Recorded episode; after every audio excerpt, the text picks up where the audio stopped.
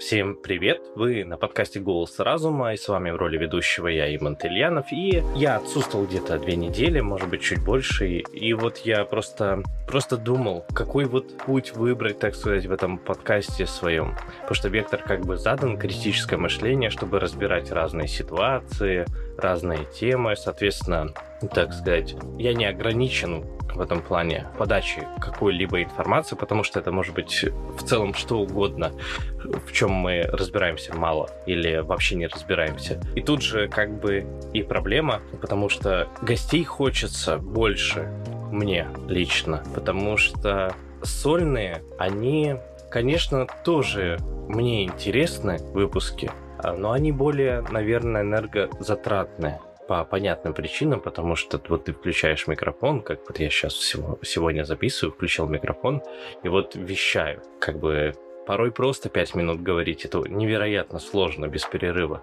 А когда ты грубо говоря, записываешь 40 минут, из этих 40 минут, понятное дело, остается там, вот как предыдущие мои там выпуски очень маленькие, но все равно это где-то 30 плюс минут ты наговариваешь, а потом ты это все обрезаешь, и вот получается на выходе вот малень, маленький такой короткий выпуск для вас. А я тут промудохаюсь достаточно времени. Поэтому это, это, в общем, тяжело. Но я не отказываюсь от таких выпусков, мне они нравятся, потому что это все же вот прочел где-то в книге, просто узнал что-то новое. Мне хочется с этим поделиться, если я, если я считаю, что стоило бы это знать. Так вот, насчет гостей. Что самое интересное, с гостями, понятное дело, выпуски получаются длиннее. Даже когда вот ты вот просто записываешь, они невероятно длинные, там под два, порой больше даже. Вот, допустим, с востоковедом я думал, так, я разделю его на две части что там по 50 чем-то минут был выпуск. Потом я подумал, да, да зачем? Ведь кому интересно, тот прослушает до конца. Я, наверное, и буду придерживаться этой политики, потому что, ну, зачем это этим извращением страдать? Не вижу в этом в целом смысла большого. Вот. И они даже монтируются как-то попроще.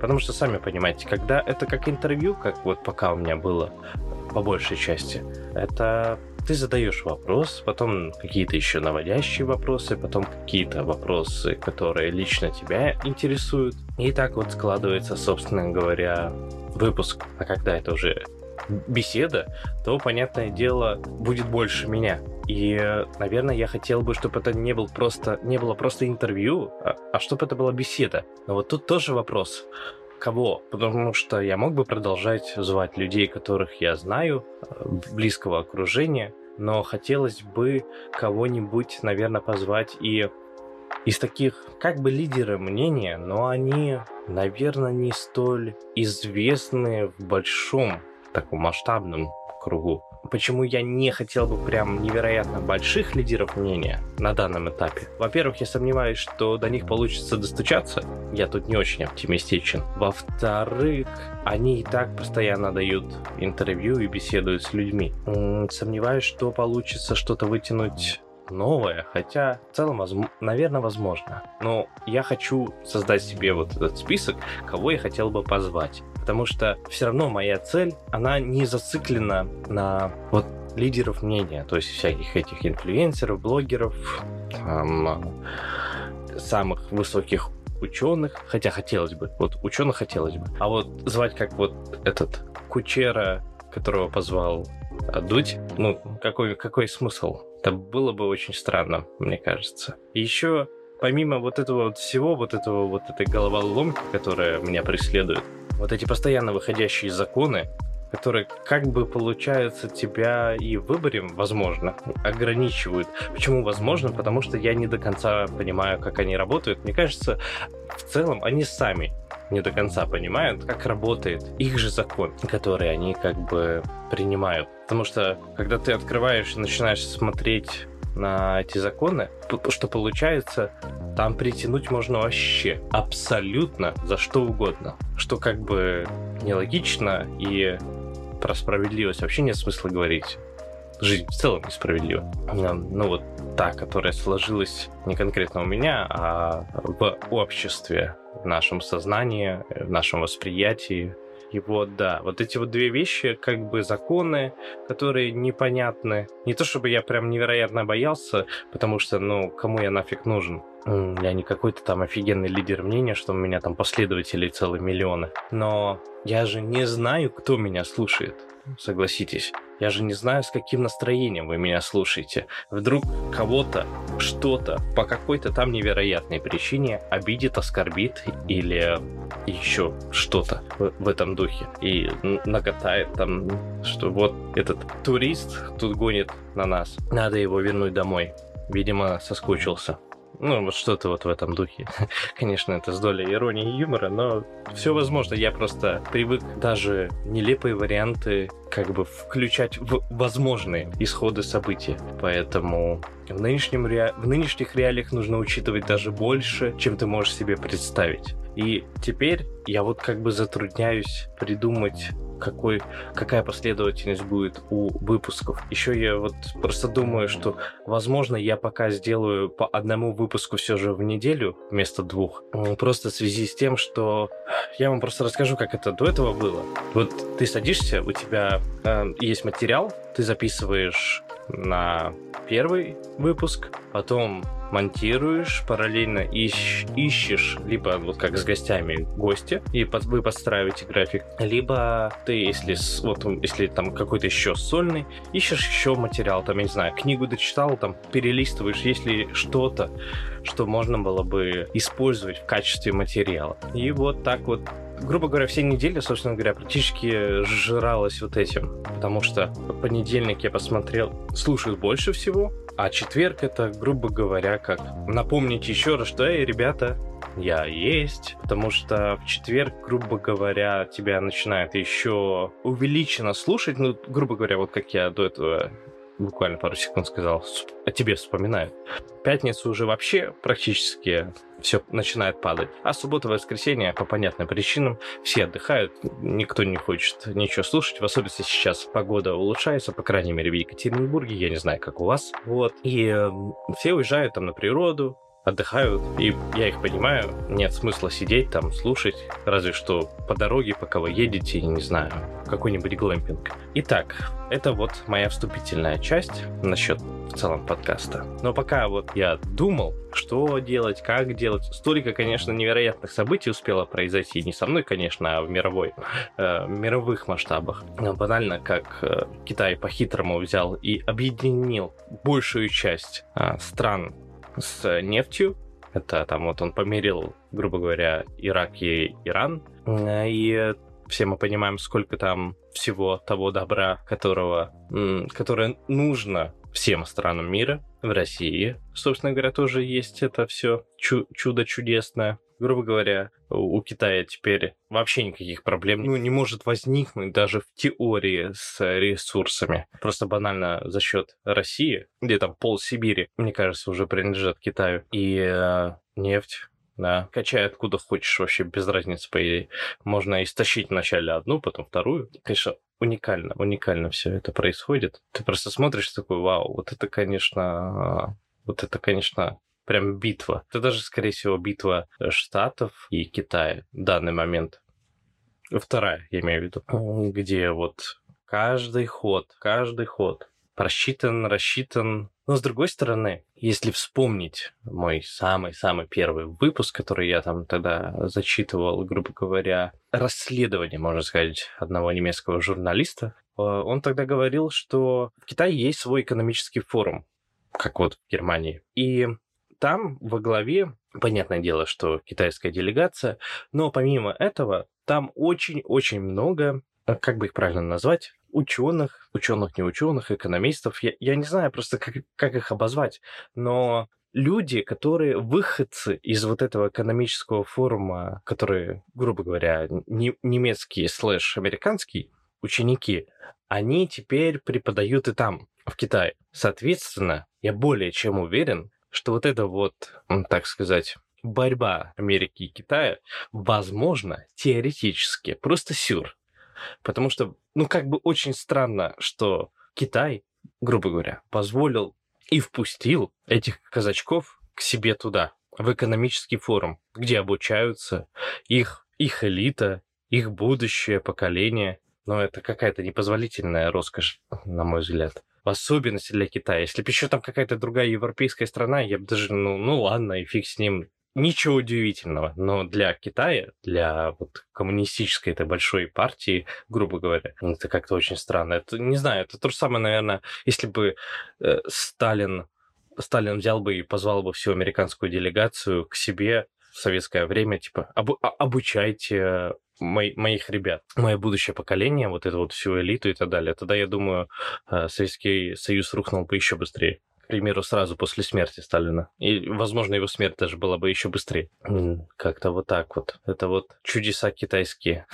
Еще что меня удивляет и поражает, я вот просто не понимаю, как, как, как это вообще возможно, это вот этот Пригожин, тот, который с ЧВК Вагнер, и э, Стрелков. Вроде я не помню даже, как его зовут, если честно. Ну, в общем, я думаю, что уж Стрелков все слышали. И вот то, как они вообще спокойно могут топить абсолютно на любого, Пригожин разве что Путина как бы не затронул. А вот всех остальных, мне кажется, он смешал просто с грязью, как только, как только позволяет русский язык.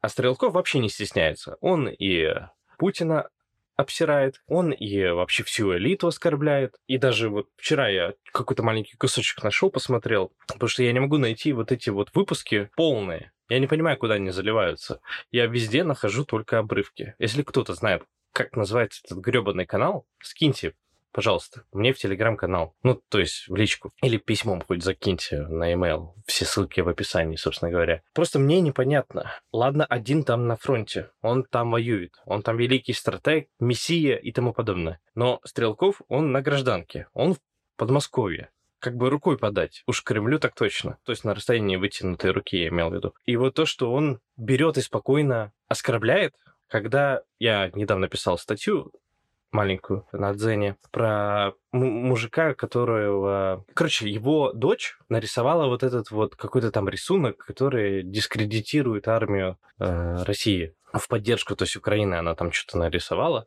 и э, за это, собственно говоря, его начали притягивать, хотели, собственно говоря, посадить, потом нашли у него там какие-то комментарии или что-то вот в этом духе, там про Буч он там что-то комментировал в Одноклассниках, э, и вот потом это вот повторно уже ему там запрашивали сколько-то лет, вроде решили в итоге дать два. Вот сегодня я прочитал, кстати, а, он э, решил он был под арестом, он решил бежать, чтобы избежать приговора. Его в Беларуси, в Минске вроде скрутили и вот возвращает обратно. То есть как бы вот девочка просто нарисовала рисуночек, поддержку типа Украины. Это считается преступлением, за которое можно судить отца. И, и фиг с ним, окей, исключим девочку из этой истории. Ну, это, собственно говоря, первоначальная, э, из-за чего началась проверка бати. Фиг с ним. Но за Просто, как бы, я не понимаю, как можно за комментарий, даже если он состоит во всех группах, которые там против, я не знаю, э, военной операции и так далее. Это же просто группы. Все мы прекрасно понимаем, что наверное, невероятное просто количество людей в России состоят в каких-то группах, э, даже те, которые за, по-любому состоят хотя бы в одной группе, где люди против. Потому что я состою в разных этих группах, просто чтобы... Я... Не тупо для анализа надо. Я, я смотрю, что люди пишут. Ну, там, где вообще у них комментарии открыты в этих группах. Я смотрю, так, заходишь в группу, где за, открываешь любой пост, вообще без разницы. Заходишь в комментарии, там, конечно же, просто поливание грязи друг друга. И делаем вывод, там сидят и те, и те. Заходим, где против. Открываешь комментарии, та же самая картина. Делаем вывод, там можно, значит, посадить вообще всех. Вот вообще всю группу, там, не знаю, где 600 тысяч, где миллион. Берешь, просто ищешь их и сажаешь, получается. Ну, по логике такой. А теперь мы возвращаемся к этим двум в особенности к Стрелкову, который может спокойно материть, обсирать, оскорблять, как только это возможно, насколько его интеллектуальной, так сказать, способности, эрудиции хватает, так он и оскорбляет. И вообще ему ничего не... Вообще ничего. Это же удивительно, согласитесь, это просто, ну, невероятно. Ты смотришь и, ну, диво даешься. То есть получается, что есть определенные слои населения, которые могут, им ничего не будет. А есть те, которым ну никак нельзя. Вообще. Даже комментарий написать. Но это странно. Если есть закон, то он, наверное, работать должен для всех одинаково. Правильно ведь? Ну, это правда по логике. Но логика, мне кажется, за последние десятки, а может быть даже и больше лет вообще стерлась. Что самое интересное, ведь Россия же не единственная такая страна, которая за социальные какие-то комментарии или еще за что-то может тебя, собственно говоря, притянуть. Вот э, в Лондоне, или это не было прям... Короче, в Англии, там около трех тысяч в 2019 вроде году. Да, вроде в 2019 году. Слушайтесь, в 2019 году арестовали 3000 человек за комментарии, за посты в социальных сетях. Один из там очень громких был, получается, у одной девчонки умер лучший друг. И она сделала репост его любимой песни. А любимая песня его, понятное дело, была с большим количеством запретных слов. То есть нигер, мы-то можем это говорить спокойно. В общем, нигер там была ключевая составляющая, мне кажется, этой песни судя по описанию. И э, ей, ей выдвинули обвинение, признали виновной, штраф. И если я правильно помню, там какие-то что-то 500 часов каких-то там административных работ и еще что-то. Ну, то есть во многих странах происходит беспредел в этом плане. Регулирование и контроль медийки, он везде. Просто есть кто умеет красиво это скрывать. Ведь согласитесь, вы даже в жизни не слышали о том, что в Англии вообще такое происходило, или даже, что там могло такое произойти. А там могло такое произойти, и там такое происходило. Бог его знает, что там происходит вообще в Штатах. Там, учитывая, как там лоббисты в политических играх работают, как там пиарщики и э, маркетологи и все остальные в особенности журналисты, а, фигачат 24 на 7, я думаю, там так изобретательно все скрывается, а некоторые специально на показ. Я думаю, что это тоже не без не безосновательно. Не просто так они это показывают. Это же было бы странно. Это было бы очень-очень странно. Так что да, мы живем в замечательное время, когда есть доступ к любой информации, к чему я очень сильно благодарен. Благодарен в особенности Ютубу, потому что, допустим, многие курсы, которые мне интересны, они есть полные в свободном доступе. Сиди, учи, пожалуйста, развивайся. И нужно знать языки, это да, но в сравнении это, во-первых, экономит дофига денег и время. Взял просто и нашел. Пожалуйста, изучай. Это плюс. Собственно говоря, что я хотел сказать всем этим, что меня очень сильно все это удивляет, что многие персонажи могут нести что угодно. В особенности, когда есть уголовное преследование, есть вот такое чудо, как закон об иноагентах, который работает, тоже фиг пойми как. Потому что, допустим, если вдруг вы не знакомы, я даже чуть поясню, кто это, о ком я сейчас буду говорить. Николай Соболев. Это блогер, который, собственно говоря, тоже пытается скажем так, говорить о двух сторонах. То есть, что все не просто черное и белое, а что есть посередине.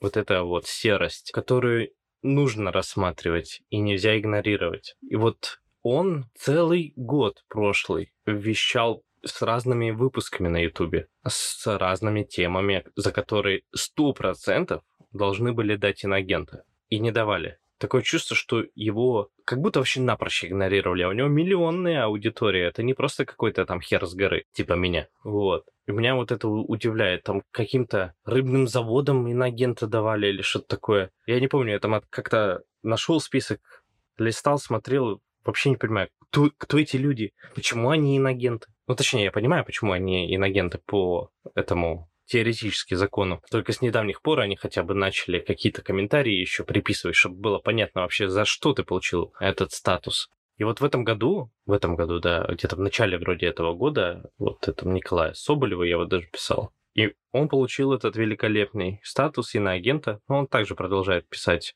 свои выпуски, выпускает, живет, как он говорит, в Питере, он из Питера. Не знаю, как там на самом деле, я там с ним не живу. Раз у него была Собчак, значит, скорее всего, он в России, ведь она же вернулась. что тоже очень интересный персонаж, на мой взгляд. Как бы бежала, что-то там боялась, потом вернулась. Если честно, я не знаю, чего вообще она боится. Уж кто-кто, а вот она и боятся какого-то закона. Мне кажется, что для общей картины, ну да, наверное, надо побегать там в Литву, в Польшу, куда она там бежала. Удивительно просто. И ведь самое забавное, что закон об иноагентах в целом он логичен, потому что, я думаю, каждый, каждый, подчеркну, каждый в своей стране, вот если бы был бы руководителем страны, хотел бы знать, кто спонсирует определенные организации.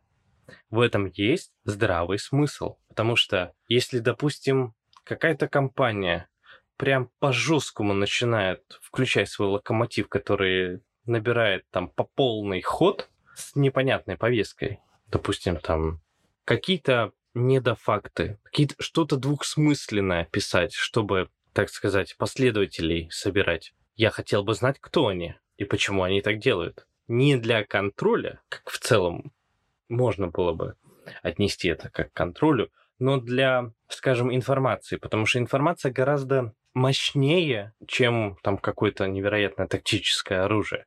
Потому что невероятное тактическое оружие без информации это просто, просто как в детстве вот в эти пульки в пистолете. Оно есть, да, но если ты не знаешь, куда стрелять, смысл-то? Или если ты не умеешь, еще, это еще хуже, конечно. Если вот такая комбинация. Поэтому, как бы, закон мне понятен. Ну, вообще, идея, точнее, его возникновения. Я понимаю, в нем есть смысл, молодцы. Но вот реализация, как он используется, это, конечно, уже отдельная песня, из, из которой, собственно говоря, слов не выкинешь уже. Реализация, вот с реализацией хромает вообще много где. Проекты классные, реализация просто говнище. Это смотришь и думаешь, замечательно, это все прекрасно, спасибо вам за идею, вы старались, но давайте вернемся к этому, когда вы придете к какому-то прекрасному умозаключению, с которым мы можем работать и жить. Пока это невероятный бред и херня. Вот что я думаю об законах, о законе. Почему-то во множественном числе решил. И, ну, наверное, во множественном числе его можно назвать, потому что он как бы не соответствует написанию. Потому что там в законе законы, получается. Там как бы не просто один закон. Поэтому да, можно говорить, что это о законах об иноагентах. Также сегодня, когда я проснулся, и мое любимое занятие, это чтобы пробудиться, это ты открываешь новостную ленту и начинаешь его читать как какой-то, не знаю, фанфик или или какой-то такой фантазийный роман Стругацких, типа «Как трудно быть богом», потому что там иногда такую чушь пишут. Или что-то прям такое невероятное, и ты думаешь, да, Интересненько. И интересненько, я думаю, будет, судя по анонсам самой Украины, в апреле, либо в мае. Еще не определились там, как погода, как вот, не знаю, ретроградная Меркурий или еще какая-то хер, хер фиг, фиг его знает, чем они там руководствуются, но они анонсировали, что вот контрнаступление будет реализовано в апреле или в мае. Так, по крайней мере, они говорят потому что, видимо, должна техника прийти. Ну, собственно говоря, об этом и очень многие политологи в России говорили, что, скорее всего, все произойдет в мае и в апреле. И, собственно говоря, в каком-то из выпусков из выпусков, точнее, я говорил, озвучивал, если быть более правильным, озвучивал эту мысль их, я просто уже не помню, какая она была, но суть, что должны около 600 тысяч вроде там военных вернуться с подготовки украинских, ну и техника, соответственно. Вот, собственно говоря, у них пополнение войска и, тех... и техники в целом. Вот, и начнется тогда вообще невероятное веселье для нас всех. А я думаю, что самое грустное во всем, во всем этом, это то, что маловероятно в моем представлении во всей информации, которая падает, и я фильтрую, и читаю, и слышу людей, которые живут, ну, за границей, кто где, что очень маловероятно, что это не перерастет во что-то масштабное. И в особенности, если на полном серьезе Польша захочет вступить во все, во все вот это, они же там недавно писали, что если, грубо говоря, если Украина обосрется, то они вступят во всю эту херню. они тогда нас, решат наступить на Россию или... И, я вообще понятия не имею, как они там это все себе представляют, что у них там за видение, как они это видят, как они формулируют это у себя в голове вообще в целом, кто у них там спикер. Я польских всех этих товарищей не знаю, не следил никогда, потому что мне было все равно, будем откровенны. Большинству было и все равно, что там в Украине положа руку на сердце, я более чем уверен, что большая часть даже в душе не чаяла, что там происходит, и происходит ли вообще там что-то, потому что она была прям вот невероятно на слуху везде, в 14-м. Это понятное дело. Ну, еще там годик, что-то такое, я помню. Там, может быть, в 15-м. Хотя нет, в 15-м, мне кажется, уже совсем слабо. Но как бы дальше я не припомню, чтобы у нас хотя бы, ну вот в Латвии по телевизору там что-то вещали. Очень-очень редко там на одном, может быть, канале, мне кажется, вот на вашем первом, у нас он назывался просто Первый Балтийский, вот на Первом канале российском, мне кажется, иногда что-то показывали, что вот там где-то что-то взрывается, где-то стреляют, ну, на, Дон, на Донбассе и Луганске. Все, вот, это вот крайне редкий выпуск какой-то там раз на миллион. В моем случае раз на миллион, потому что я телевизор не смотрю. И просто чисто случайно, когда он э, был включен, я попадал на эту новостную новость, новостную новость, тавтология забавная. Вот. Или в интернете, где я прочел среди наших тогда СМИ, что вот там еще что-то где-то происходит. Но я встречал украинцев как бы в Латвии, и мы общались. Никто ничего такого не говорил что, ну да, там где-то что-то происходит. Это еще, ну, те, кто с Киева. Да, там где-то, может быть, что-то взрывает, но это они там сами. Ну, как что-то такое было. Это я образно говоря. Не нужно сейчас заострять внимание на этом. Но я встречал ребят, которые в 2014 году, которые приехали на заработок. Молодые пацаны, они, мы, мы с ними общались, и ну, простые парни, которые ну, просто он сказал, я хочу жить. К нам пришли в деревню, дали оружие, сказали, вот, иди воюй против своих. Он там пару друзей, э, они похоронили, посмотрели на всю эту херню и как бы свалили на заработок. Они там где-то в Германии поработали, они постройки, собственно говоря, колесили. Потом вот э, у них был объект у нас э, там тогда в Латвии, вот мы в баре встретились, пообщались с ними. Я их понимаю, ну, как бы это было бы странно не понимать тот факт, что хотят все жить кому вообще все это надо? Они жили себе в деревне, не помню где, но судя по тому, что он рассказывал, это получается где-то в Донецке, насколько я помню, где-то там. Я не ориентируюсь по сей день. Хотя карта теперь мелькает 24 на 7, но я не настолько вникаю в это, вот во все эти местности, потому что оно мне не надо. И э, люди хотят жить. Это вот простая истина, которая порой, мне кажется, игнорируется. И не все хотят идти там с оружием, там, эту медальку героическую, в особенности посмертно получать. Но получать уже будут не они. Ведь когда кто-то умирает, это же трагедия для всех вокруг. Тебе-то уже все равно, тебя уже как бы нет. Поэтому понятное дело, что многие выбирают жить, и они уезжают, как и я понимаю, почему в России уезжают ребята, которые, ну, могут быть призваны, те, кто уже как бы отслужился, получается, как бы мой возраст, ну да, где-то так, 30 плюс. Понятное дело, есть люди, которые готовы. Пожалуйста. Ну, они хотя бы и обучены.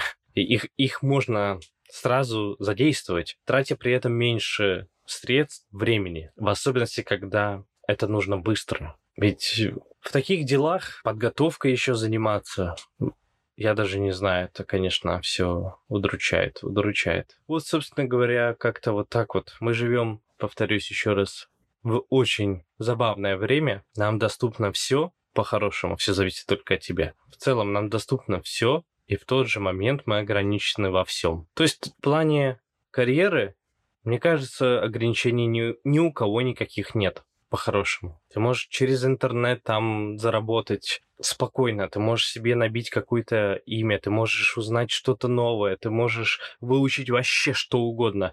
Абсолютно что угодно, на мой взгляд. Ты можешь поступить в университет, насрать, сколько тебе лет, переучиться там заочно, очно, как хочешь. Все есть в этом плане. Но вот чего нет и ближайшее время не будет, наверное, столетие, судя по тому, как мы идем, это вот этой мнимой демократии, которой нигде нет, свободы слова, которой нигде нет, и абсолютно нерациональные решения, которые принимаются также вообще абсолютно безоговорочно везде. Я думаю, нас спасет только технократия, если когда-нибудь мы все же до этого дойдем. Хотя, опять же, тут тоже вопрос, потому что в связи с тем, как развиваются все эти новые технологии в плане искусственный, искусственный интеллект, что вот вчера писали Илон Маск и остальные вот эти вот великие, так сказать, богатые и умные ребята бьют тревогу, чтобы перестали выпускать вот не развивать там какой-то они новый сверх невероятный, который круче, чем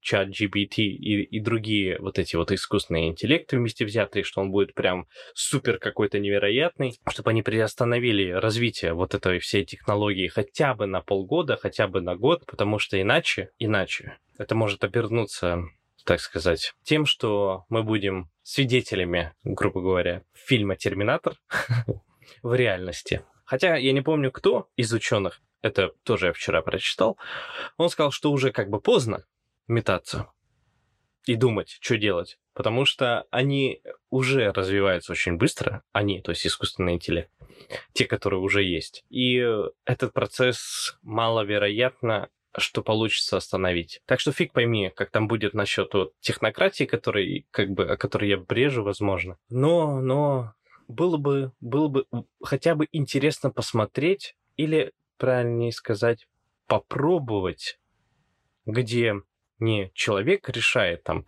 когда посев, когда вот это, когда э, вот эти вот всякие рутинные работы избавиться, вот которые, как его звали, господи, Жаку Фреско. Вот у, у него, в принципе, вот идея это технократия, что есть весь вот город, он полностью за счет там одного компьютера работает. То есть компьютер руководит большая часть процессов. Как я там говорил, там поливы, посевы и всякое такое. Всякое такое. Как там с погодой, он это тогда там регулирует. Ну, не погоду, а в плане, а как, как, как в городе, инфо, как информация. Короче, я не могу так красиво вам изложить, извините, я все же не инженер. Но вы можете посмотреть, у него очень много выступлений на русском, на ютубе, если вдруг вы вообще не в курсе кто это такой. Но можете, кстати, зайти э, в телеграм-канал, я закину его идеи. Вдруг, вдруг вам покажется интересно. Жалко, конечно, что он умер, но все же 103 года прожить, это тоже неплохо. Или 93. Ну, дофига. Он достаточно прожил, достаточно сделал. И подушки безопасности, если я правильно помню, патент на нем. Так что он много чего успел сделать полезного. Вот все, что я, наверное, сегодня хотел сказать. Мысли, понятное дело, больше но задерживать вас еще дольше не хочется. Уж в следующем выпуске тогда поговорю, может быть, о чем-то другом с вами. Уже, возможно, а как о чем-то более научном, привычном для данного подкаста. И, кстати, я хотел еще сделать маленький анонс для тех, кто дожил до конца выпуска. Я с радостью готов выслушать ваши предложения, или если вы являетесь экспертом в какой-то области, допустим, там, финансах, или, э, я не знаю, вы физик, вы еще кто-то. Ну, вот если вы в финансах, это вообще было бы супер. Потому что много у меня вопросов касательно того, что, что собой представляет вообще финансовая структура России и чего можно ожидать в ближайшие, не знаю, годы, а может быть месяца, я понятия не имею, я же все же не бухгалтер и не уж тем более не банкир там какой-нибудь. Но если есть какой-то, короче, финансист, который меня слушает, если, вас, если даже у вас есть что-то, я готов это прорекламировать у себя на подкасте, пишите, давайте э, запишем подкаст, выпуск, точнее, поможем людям разобраться, но и, может быть, ваши услуги сможем прорекламировать. В общем, неважно, если вы чем-то занимаетесь, и вы считаете, что эта информация может быть полезна для человека в целом, я готов с вами пообщаться. Ну и, собственно говоря, вы получите рекламу, я получу знания, и люди смогут узнать что-то новое, и, возможно, это им очень сильно поможет, и они будут благодарны нам с вами. А это тоже уже многого стоит. В общем и целом, спасибо вам за прослушивание. Подписывайтесь на мой подкаст и на мой телеграм-канал, где я стараюсь, но у меня не получается. Но у меня получается на моем дзене писать статьи, поэтому подписывайтесь и до новых встреч, берегите себя и своих близких. Пока!